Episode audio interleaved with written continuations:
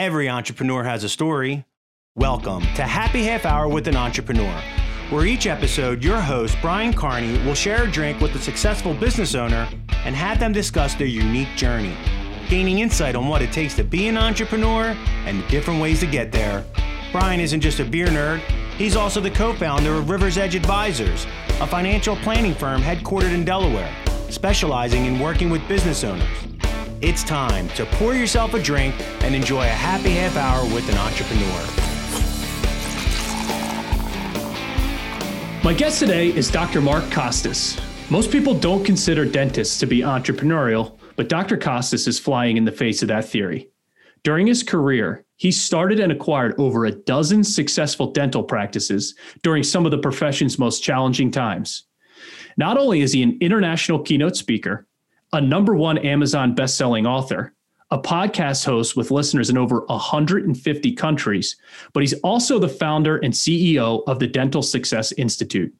For our conversation today, I'll be drinking a beer left over from Christmas, Iron Hill's Reindeer's Revenge, which is a fairly strong American triple. Iron Hill is a Delaware based brewery, which prior to 2020 sold their beers exclusively in one of their 20 restaurants. Mark really enjoys red wine, and he'll be drinking a 2017 Bouchaine Estate Pinot Noir from Napa Valley. And with that, welcome, Mark. Cheers. Hey, Brian. Thank you so much for having me. This is a great format. I will do this as often as you'd like me to. I'm sure the, sure the listeners and the and the viewers will get sick and tired of me, but I I I love working and drinking red wine at the same time. Well, we'd welcome that. that that'd be great. So let's start off. Uh, t- tell us a little bit about your business and your background. Sure, sure. So uh, dentistry was never on my radar. Um, I was an entrepreneur at heart. Okay. Um, it runs deep in my family. I, I, I am told the stories of my grandmother who who was a loan shark, and my mom would go collecting uh, collecting payments around the village in the Philippines. So some of my mom's earliest memories, as early as five years old, that she would go collect monthly um, interest payments from the the residents surrounding my grandma's compound. Wow, wow, that's So, uh, amazing. yeah, so entrepreneurship goes deep in my family. When I was 16 years old, I ran into a fence, um, my le- uh, the left field fence. I misjudged a fly ball and uh, knocked out all four of my front teeth, broke my jaw, end up uh, uh, ended up in the the emergency room. Woke up and I had uh, my my jaw wired shut and um, all of my teeth were loose or missing. wow. And 16 months following that collision, um, I recognized that I had a deep respect for the people that put my face back together. And it was dentists, um, uh, oral surgeons, plastic surgeons. Um, and so I decided that dentistry might be a good way to go.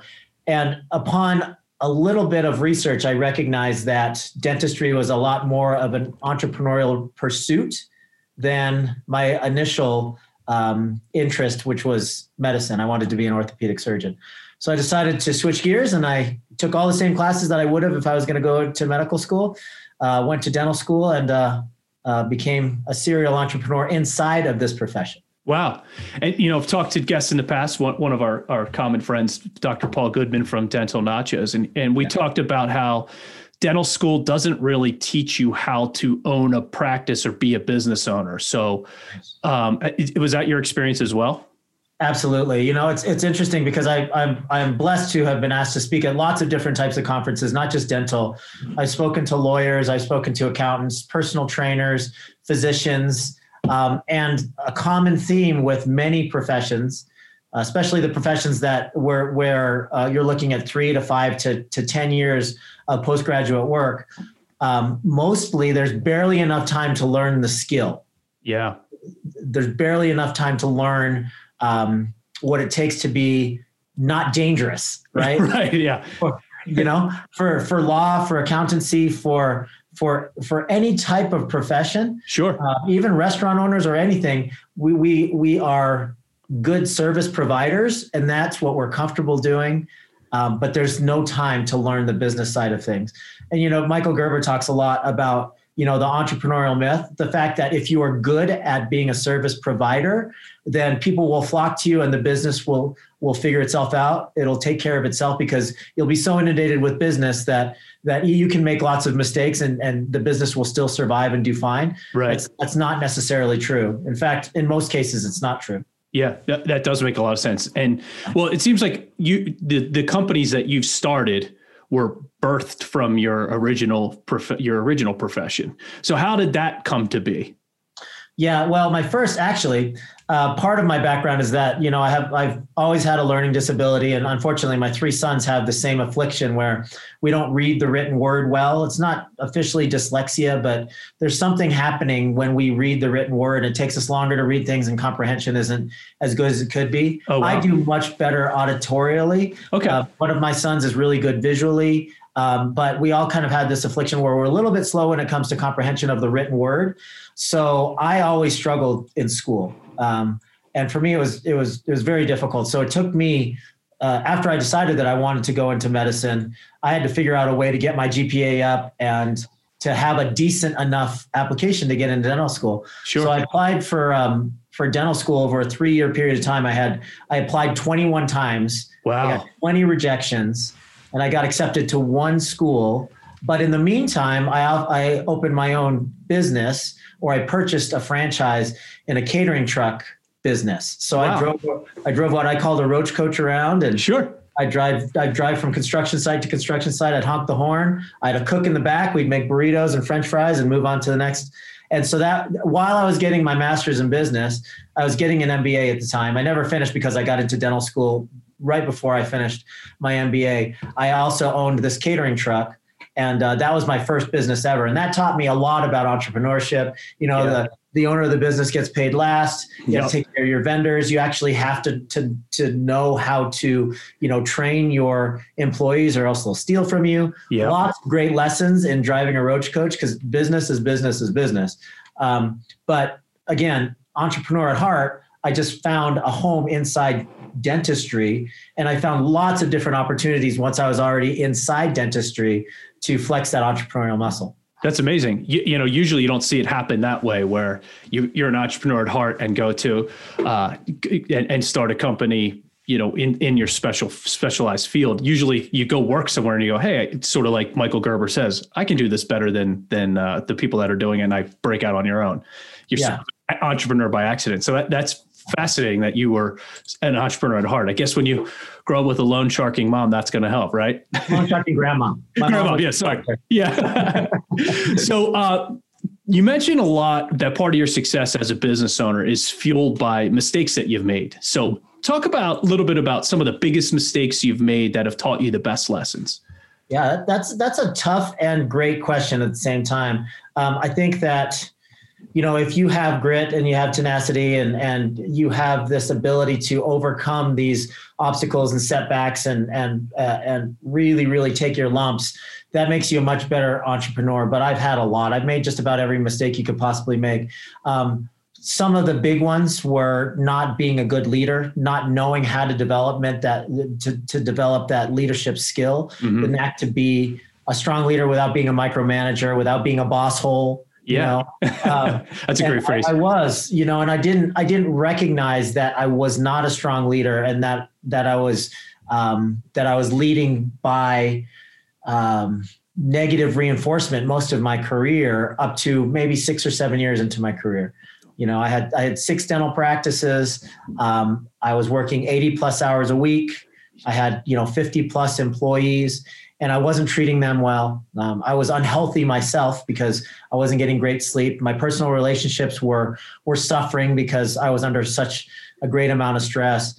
And uh, at that point, I, got, I reached a point where there was it literally was a breaking point, and I had to make a hard decision. So I sold four of my six practices at the time. Wow! And uh, and just tried to figure out how I could not be the bottleneck in the business, how I could work on my personal relationships and still have a successful business. Because at the time, it felt to me like, okay, I, I reached this financial um, benchmark that I had set when I was very early in my career. Yes. And I finally surpassed it. But I, but I, I took a step back and said, I've never been more unhealthy Miserable, and unhappy yeah. in my life. I, have never been more miserable in my life. So I, I went back to the drawing board. I figured out how to systemize a practice correctly, learned how to delegate correctly. I learned how to be a better leader. I learned how to be a better father and a better spouse. Um, there's a lot that happened at that uh, point in my career, and that was definitely one of those trajectory moments in, in my career. And um, I haven't looked back since. And, and we've grown exponentially since. And what's interesting is if you learn how to set up your business the right way, you can have it all. You don't have to choose whether or not you're a, a good family person and a good person to your to your employees or be wealthy. You can right. be wealthy if you take care of all the other stuff first. Yeah. you know, you bring up a, a, great point, and I find it fascinating that a lot of times you deal with people that own companies, they have this arbitrary financial number in their head. And it it's usually comes out of absolutely nowhere. It's just a, it's 200,000, 300,000, 800, whatever the number is. And they say, once I hit this number, I'm going to be, that's going to be it for me. And then they get there and they go, okay, now what? Now what do I do? And they look around and it seems like you've had that, that's your experience.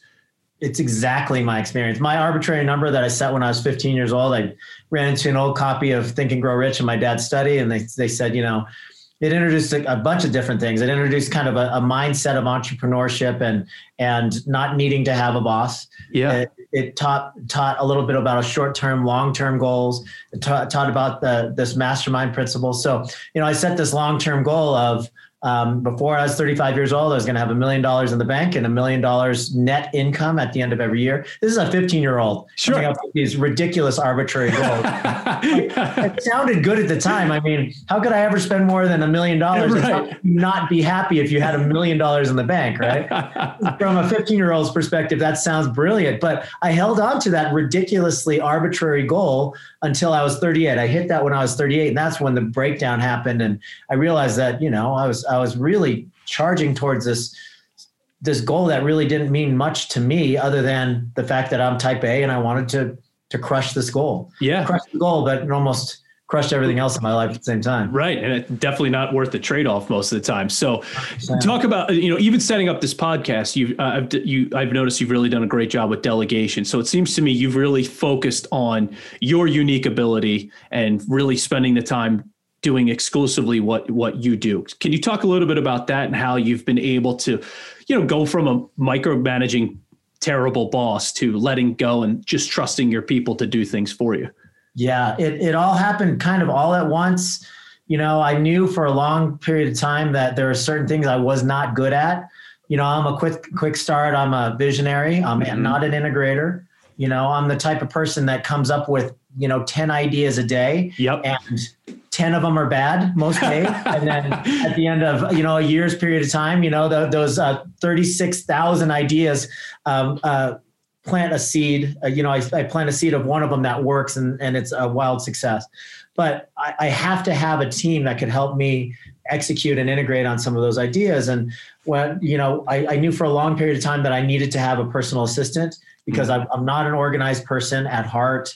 I'm not t- super technologically savvy like like um, I have probably uh, 85% of the 100 employees that I have are are millennials that are extremely tech savvy that could right. do stuff like this that would take me long periods of time. Okay. Uh, so I recognized what my weaknesses were and I hired for those weaknesses. And then it allowed, it freed me, just like you alluded to earlier, it freed me to focus on what I was good at. And that was coming up with ideas, finding deals, you know, finding two or three dental practices that, that maybe were, um, that, that didn't look good to a lot of people, but I could go in there and try to figure out how to make them successful. You yeah. know, it allowed me to, to create a consulting company and a, and a, a membership community. So those those are the things that I'm good at, not the day to day integration and even management. I'm not a great manager, but right. it allowed me the space to um, find good managers and put them in the right seat, so that I didn't have to do the stuff that I wasn't good at. Yeah. And, uh, if you ever have the freedom and you're you're um, as an entrepreneur, if you ever scale up to the point where you can afford an executive team, you can afford a personal board of directors, that's when things just really open up for you. All you have to do is get to the point where you can actually afford that. And and that's when a true entrepreneur really blossoms. Absolutely. Well, so is, are these some of the things that you teach other dentists how to do as part of a part of your core business? Yeah, yeah. Well, our core business is about um, helping dentists or business owners become more streamlined, efficient, systemized, and more, much more aware of how to trace a dollar through the, the inside of the business, right? Yeah. Uh, understanding uh, a P&L, understanding the difference between a balance sheet and, you know, a cash flow statement, understanding where, uh, you know, where their marketing dollars are going and if they're allocated correctly. Um, and then we move on to leadership and then we move on to, you know, potentially scaling that business Mhm. uh, without falling into the same traps that I did. We have we have this framework called the Four Futures, and this the Four Futures I developed with one of our coaches, Alistair McDonald, and that was just because I didn't want to train a bunch of people to fall into the same trap that I did 6 years into my career. Right. I didn't want a bunch of people saying, Mark, teach me how to run this business so I can be a millionaire. And I know that once I hit this this benchmark of, of financial security, I'm going to be happy right. because I knew that the same thing was going to happen to them that happened to me if they followed my my path. Yep. We created this framework called the few, four futures. It's mind, meaning, muscle, and money. And mindfulness is your ability to handle stress. It's your ability to take in new information. It's your ability to handle pressures gracefully with um, uh, with poise. That's the mind quadrant. We train people how to do that. The meaning quadrant is making sure that you cultivate those relationships in your life that that I almost imploded because of my you know blind ambition Right. make sure that you have a greater purpose you know the reason that you're here on this earth you um, have an idea of how you're going to leave this earth a little bit better place after you're gone muscle is making sure that you're putting the right fuel into your body you're getting the right amount of sleep you're getting the right uh, amount of exercise so that you're vibrant and energetic enough to to be a successful entrepreneur but also you're around long enough to enjoy it Sure. right? Yeah. And so once we really focus on those three futures, then we can talk about all right, let's focus like a laser on this financial, this money quadrant, personal finance, and how to become wealthy in your business. And if you take care of all the other three quadrants, you don't have to feel guilty about being a wealthy entrepreneur because you know that you're spending sufficient amount of time on yourself, on your mindfulness, Right. on your relationships and your meaning. You're not killing yourself with with um, you know all nighters and caffeine and recreational drugs Right. and shitty food Yep. and and you know and then you can get to the money quadrant and you can say this is all taken care of the important stuff is taken care of let's go be rich yeah. you can do that without feeling guilty Yeah, that's fascinating. It's it, it really is that nice balance of time freedom, fulfillment of a, a higher purpose, as well as money freedom, all kind of wrapped up into one. for sure So uh, you mentioned food, and, and I noticed on your Instagram page that you uh, you you spent a year, uh, a, a little bit over a year ago. You you you turned you went vegan. yeah Are you still vegan? And how's that process been? And what did you learn by going vegan? yeah i'm still vegan um 1991 i'm aging myself man 1991 um i was you know I, I got to college and i decided to go vegetarian and uh, i went vegetarian for two years um, but that meant that you know cheese enchiladas and cheese pizzas and nachos and french fries were all vegetarian so i actually was less healthy than i was before cutting out the meat Exactly what I would do. I I hear you. That's exactly what I would do. junk food vegetarian, junk Yeah. food vegan. I'm very aware of, of, how you can fall into that trap. But but yeah, that, way back then I cut out beef and pork. Way back then, um, about ten years after that, I cut out chicken. Um, and then 10 years after that, I cut out dairy. So for the longest time, I was a pescatarian, which is just seafood and eggs. About a year ago, September 17th, um, I decided that I would I would like to try veganism. Um, and there's a few things that kind of went into it. I, I'm, I'm kind of a bleeding heart kind of guy. I love animals. Yeah. Um, I, I, I'm a person that thinks that even domesticated animals have have a personality and they feel pain. Sure. Yeah. They they um, have anxiety when they're separated from their offspring. And to me, it's just heartbreaking. Like the the mass production of of livestock to me is is one of the saddest things that we've done as a human species. I believe. Um, I have no problem with my friends that go out and, and hunt for wild game and eat organic food like that and eat eggs, you know, free range chicken. And I, I have no problem with any of it. It was just for me personally, I, it, it didn't fit my ideals. and there's a lot of i mean there's this, you could go back and forth. It's, it's a very political issue too. I mean you go on everything YouTube, is now. Oh you type in veganism and people will they, they will they'll call you an idiot and they'll call you any number but um but you know there there are some some serious uh, environmental consequences to the mass production of protein as well. Mm-hmm. so you know i decided to go vegan um, a year a year just over a year ago. Still vegan, still happy with it. Um, I do find I, I lift weights every day. Um, I do find it's difficult to build uh, lean muscle mm. um, unless you supplement. I do find as though it's difficult for me to maintain my weight. Yeah. Um, but I, have never felt better, more clear. Uh, there's certain things that you have to supplement, like vitamin B, vitamin D um, certain micronutrients that you have to supplement. But I, I feel amazing. I, I, don't see myself going back to fish anytime soon. Yeah. Um, which is interesting because I still cook it for my whole family. Yeah, I was just going to ask about the, about your family.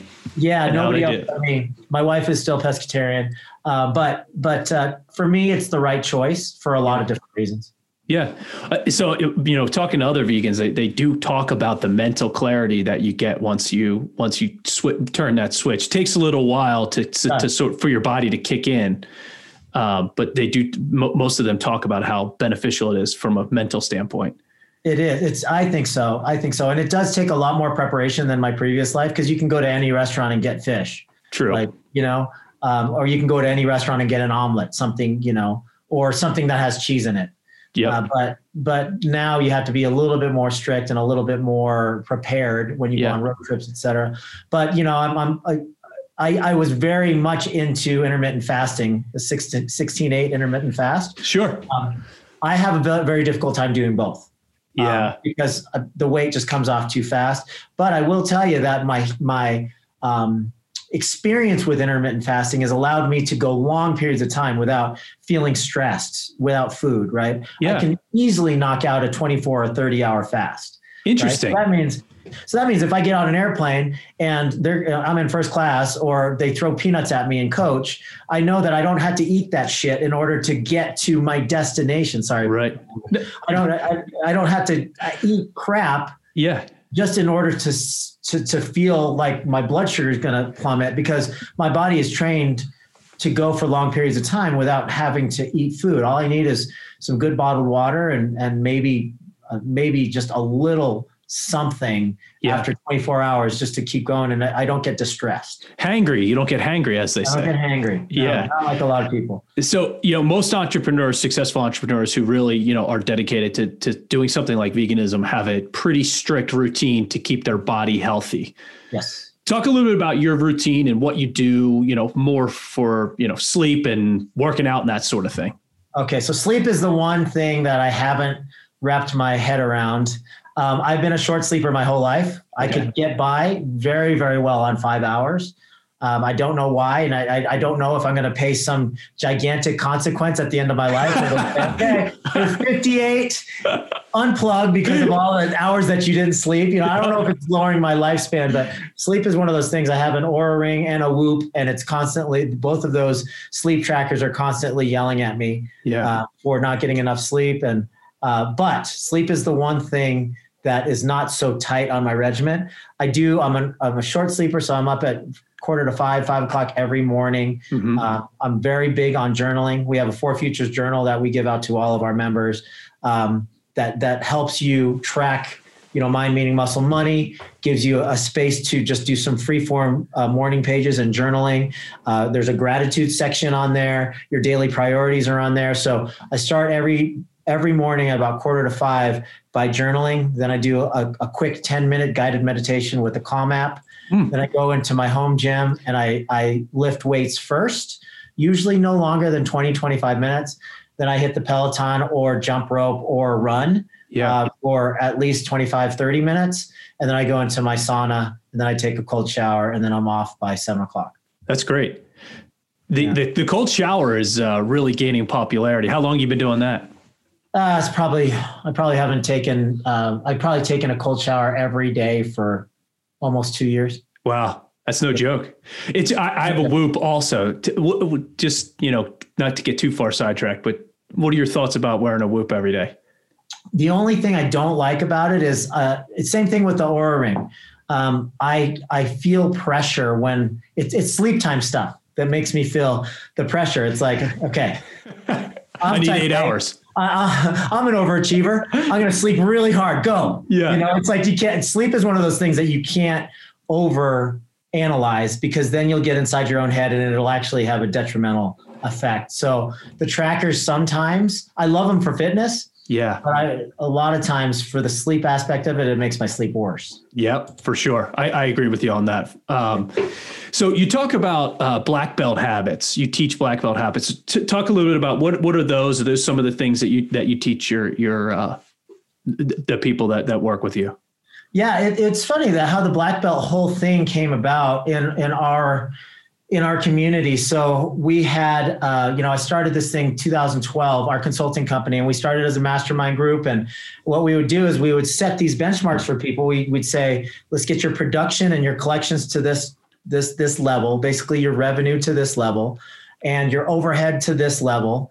And once we get that, then you're in good shape. Congratulations. And as as uh, the years went on, our members got more and more sophisticated, and then we also started uh, attracting more sophisticated types of people to our group right? They weren't just novices right out of school or they weren't just you know mid-career dentists that were struggling and their overheads were way out, out of whack. We started attracting people that were already pretty sophisticated and just wanted to get to the next level. Sure. So we started having to categorize people like okay you're a white belt your overhead's about 68% and your revenue is at this and your your systemization score is at this and your leadership score is at this, and your cultural assessment score is at this. We have a, a, a bunch of different benchmarks and percentages uh, based on our self assessments that we do on our on our uh, on our clients to make sure that they fall into certain categories. And it's aspirational, right? If you come in at a no belt level because your overhead is way out of whack, um, you, you're not systemized at all, you're a terrible leader according to our assessments.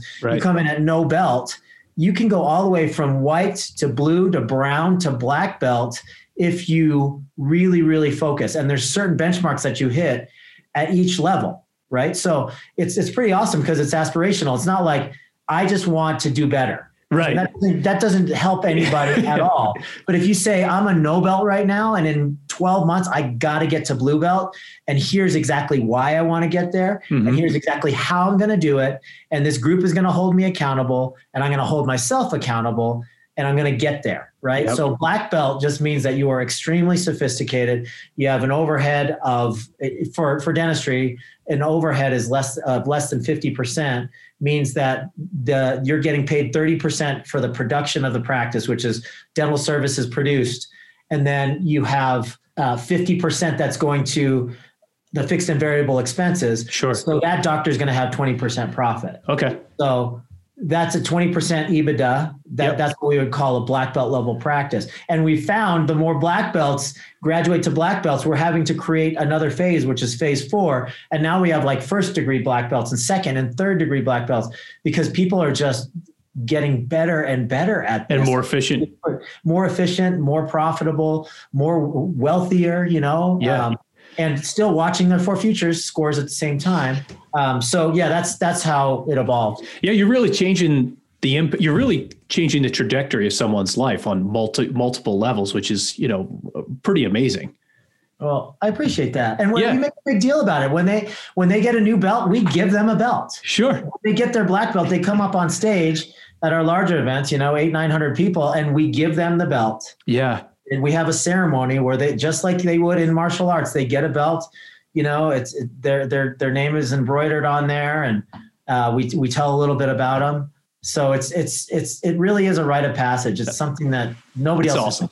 Yeah, I love it. That's awesome. Well, uh, talk about you know we talked a little bit about in your intro how you have a, a podcast and you have listeners in over 150 countries, and your podcast has almost 1100 episodes. So, two questions. Tell them a little bit about the podcast, and then you have interviewed some really cool people. So, who's your favorite interview that uh, in, for favorite person that you've got to interview?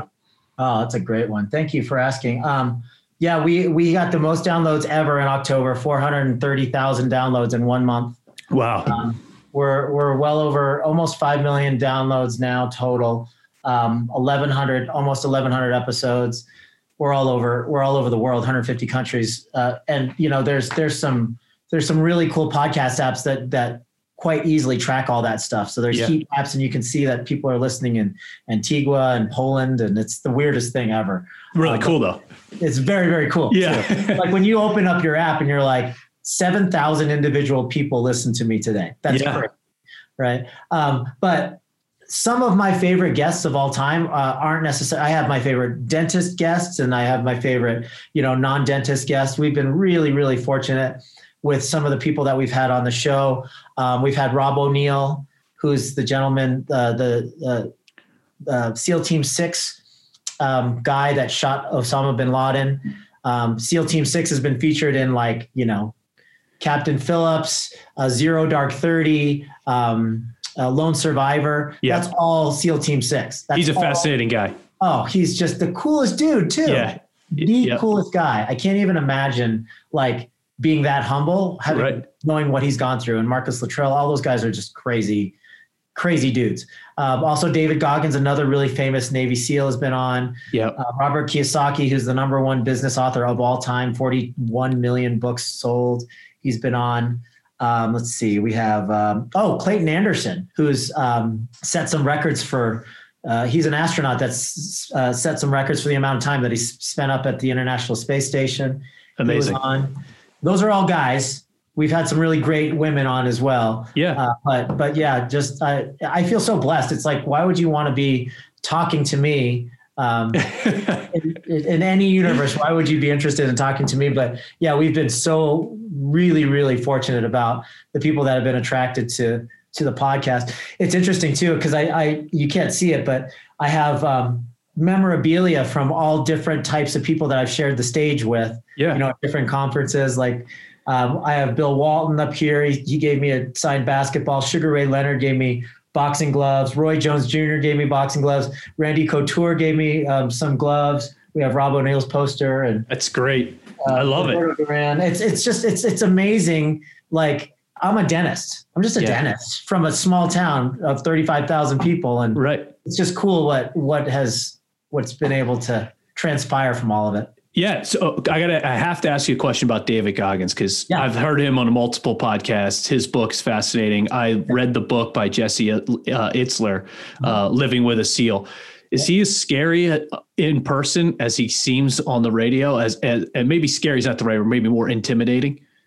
you know, he was a very, very nice guy. He's Yeah. very regimented. Um, and what you see is what you get with David. Sure. I, Yeah. I'm for real. Like Yeah. right now, um, no, this, what is this? Yeah, it's wintertime right now. So he's not there, but he spends his entire summer working for $12 an hour as a, as a wildland firefighter. He's a Wow. hot shot. So they drop him down out of a helicopter and they just with a pick and a shovel and they they they for 20 hours at a time they they dig trenches in the forest so so the fires don't overcome uh, the neighboring communities.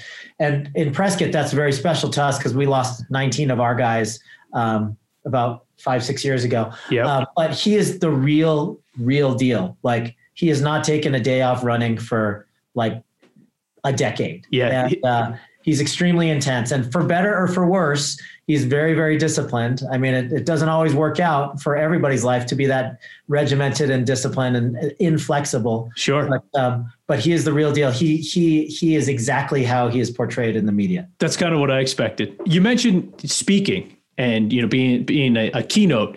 Have you always been a good speaker, or is this something that you had to get comfortable with, or is it something you always like to do? Because I think some people really love it and some people really hate it. So where do, where do you fall on that?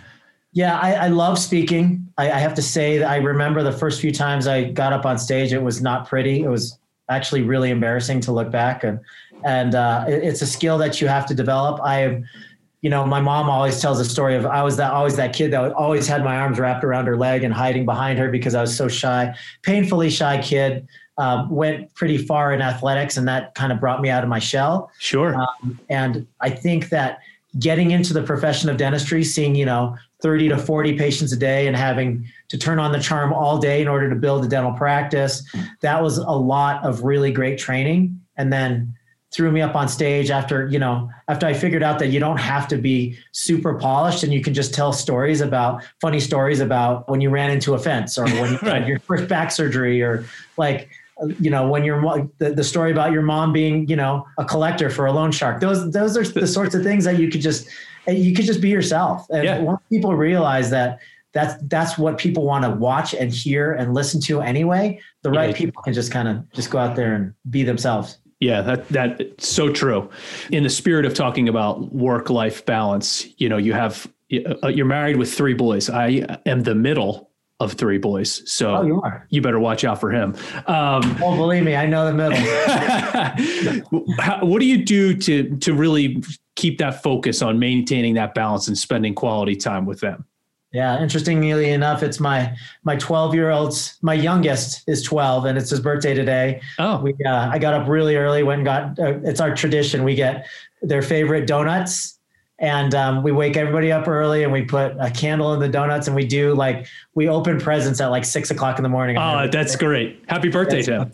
Thank, thank you. Yeah. You know, he eats off the birthday plate every today. Um, and I just took him out to lunch. So that was our second meal together. And I take him to soccer practice tonight. It's very, very, you have to schedule it in. Mhm. You know, I talk about non negotiables. So when you're creating your schedule, and this is something that I wasn't always good at, I'm not, I'm not lecturing anybody because I've done it incorrectly for a, a large portion of my parenting life. Yeah, Um, but you know, now because I travel so much, or I did prior to COVID, um, I schedule all of their activities, and I have three travelers. I have a traveling soccer player, traveling baseball player who's the middle, and another traveling soccer player. So we are in four different states. So we have to do a serious juggle. But I set all of their games, all of their tournaments, all of their practices when I'm picking up. I'm picking up tonight at 7:30. Yeah. Those go in my calendar. Everything works around that. they're non-negotiable. So it- they're non-negotiable, absolutely non-negotiable. I mean, if David Goggins called and said, "Hey, I need you at seven o'clock tonight," I'd be like, "It's going to have to be eight thirty because I have to pick my kids up." It's Yeah. absolutely non-negotiable. Um, and once I learned to do that, it, it really it's liberating to have a schedule that you can't move, so that everything else can move around it. yeah, Right. absolutely. And for relationships too, you know, if you want to have a successful marriage, you better get some non-negotiable dates in there for your wife or for your husband as well. Yeah, I was. Somebody said to me one time, the most difficult part about having kids is that you you sometimes forget to date your spouse, and being able to sort of schedule those dates in and spend that time without the kids around is usually a, a huge benefit in, in a relationship. So it's Yeah. that's interesting that you that you do that. and you have to really i mean you have to you have to identify what an hour of your time costs right so an hour of my time in business costs x number of dollars like Yeah. i won't do anything that- where that won't yield that i'll delegate everything else below that to my executive team or their teams Yeah, um, and the the the time with my family i don't even put a, a price tag on that. So, Right. like if i want to do it all right? If i want to to speak regionally or around the country or internationally and i still want to get to my kids soccer games well what does that mean?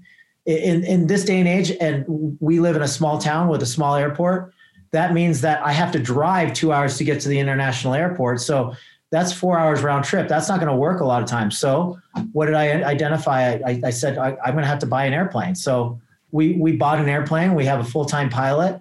And those are the things that now i'm like okay I, I want seven figures for the sake of seven figures. Now it's like no if i want to continue to grow this thing yeah. i'm going to have to buy this asset that's going to free up this amount of family Time. time this amount of business time and i can't put a price tag on that. So i will work harder for this asset to maintain this asset so i can have more time with the family That makes a ton of sense. Now, looking at you, you mentioned that you used to travel a lot prior to, to COVID. So let's talk about COVID real quick because the dental industry was impacted pretty. Maybe the restaurant and the hotel business are the only two industries that are hurt worse i i at the height of, of COVID.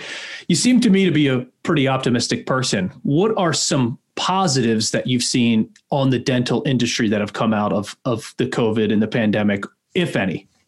Yeah, I got to give it up to my homies in uh, in dentistry because we did. We took a, a solid gut punch. Yeah. We did. I mean, to to take um, a practice that maybe has half a month of of cash reserves, which is good for a lot of dental practices that I work with. We try to get everybody to three months reserves, but sure. most the average dental practice that hasn't had coaching and isn't so sophisticated yet, or hasn't had you know a lot of of business training, Mhm. maybe has a week to two weeks, maybe one payroll cycle in cash. Yeah. and to shut that type of business down for three months is devastating. Scary. Yep. It's, it's scary. It's devastating. So I had to give it to my homies in dentistry that have really, really just pulled themselves up and said, here's what we were dealt. Let's figure out if there's any government assistance. The PPP helped a lot, yep. but a lot of people in our profession that weren't involved with certain groups didn't even know about it or how to fill it out. So a lot of them uh, were able to utilize some of the, the government stimulus to help them through. A lot of people just worked really hard and kept the marketing going, um, even though no money was coming in. Um, so I would say that of the people that I've come in contact with, most of them had either a flat year or a better year, even the, given the fact that we had, we were down for two months. And a lot of that had to do with stimulus and people uh, being home a lot, maybe looking at their smiles more in the mirror, Sure. maybe recognizing that I'm not going to go on a family vacation this year. So this tooth or these braces that I wanted, I, I can get them now because we're not going on a family vacation. I'm going to invest in myself. Yep. So for whatever reason, the the profession of dentistry has come out pretty well after an extremely tough year, given more challenges as you alluded to than than most other industries. Yeah. So I just I'm proud of of our profession and what they've been able to do. Um, and I, I mean, I hope that I had a little bit to do with that, uh, Yeah. with with bringing like really smart people on the air, helping them, you know, navigate through the PPP loan process and all that stuff. But but uh, I will say that uh, they've showed we the, the the profession has shown its resiliency. Yeah, absolutely. It's amazing when in the dentists I talked to, I talked the same thing that you said that those few months were absolute hell on earth. But you know they they've have been able to recover, but they have t- they are very cautious now that something like this could happen again, and are putting the plans in place like you talk about to to make I, sure. I um, we kept 26 people and I laid off 64 people in one day. Wow. March. That was that was a difficult day because I didn't know what we were gonna what was gonna happen. Yeah. We had to make the decision and coach them through how to apply for you know unemployment. Thank God there there was some unemployment assistance and they got stimulus checks, so it ended up being great. We got 98 percent of the people back. Yeah. Um, some people elected not to come back to work at all. Yeah. Um, but but um, that was difficult. It was difficult for a larger employee to have to do that. And Yeah. I talked to every single one of them personally. It was it was a hard thing to do. Was a tough- Absolutely. Well, it's great that most of them were able to come back, the ones that, that wanted to. So let me ask you one question, one, one final question. It's one of my Sure. favorite questions to ask successful people. If you could go back in time and visit yourself when you're in your 20s, dental school, maybe even earlier than that, okay. Knowing what you know now, what piece of advice would you give to 20 year old Mark? Huh. I, would- I would tell myself, don't take yourself so personally, Yeah. uh, so seriously, Just- rather. just- sure. Don't take yourself so seriously. Um, it's gonna be all right, and your relationships are more important than anything else. Yeah, that that's I think fantastic advice, and I, I think a lot of people, we, you know, we talked about it earlier. Going back to that, they're willing to sacrifice anything, including their relationships, to get to that arbitrary number, and then they find out that it means nothing. That's right. That's Yeah. right. Hey, and like, listen, I, I honestly believe, and I hate to beat a dead horse, but I believe that if you have some sort of framework where you're taking care of your relationships, Yeah. taking care of your personal health, and that's all squared away, and you're still happy, there's no reason why you can't charge extra hard for that financial independence, for that to to become wealthy. Uh, Completely agree with you. I mean, that decreases stress, right? You're able to, you have more flexibility about what you can do with your days. You have more to leave your heirs, and you can make a bigger difference in the world a lot of times if you have more money. Yep, very um, well said. I, I totally agree with you. Well, I thank you so much for your time. Um, I, I really enjoyed our conversation. It was it was great to talk to you. And if you'd like to see uh, or learn a little bit more about Mark's business, please check out his website for the Dental Success Institute at TrueDentalSuccess.com. Mark, thanks so much for your time. Cheers. Thank you so much, Brian. That was a blast. Thank you for listening to Happy Half Hour with an Entrepreneur, sponsored by River's Edge Advisors. For more information on how River's Edge Advisors can help you, visit their website at riversedgeadvisors.com. If you'd like to connect with Brian Carney for business advice or just to share a beer, follow him on Instagram at Rivers Edge Advisors underscore LLC.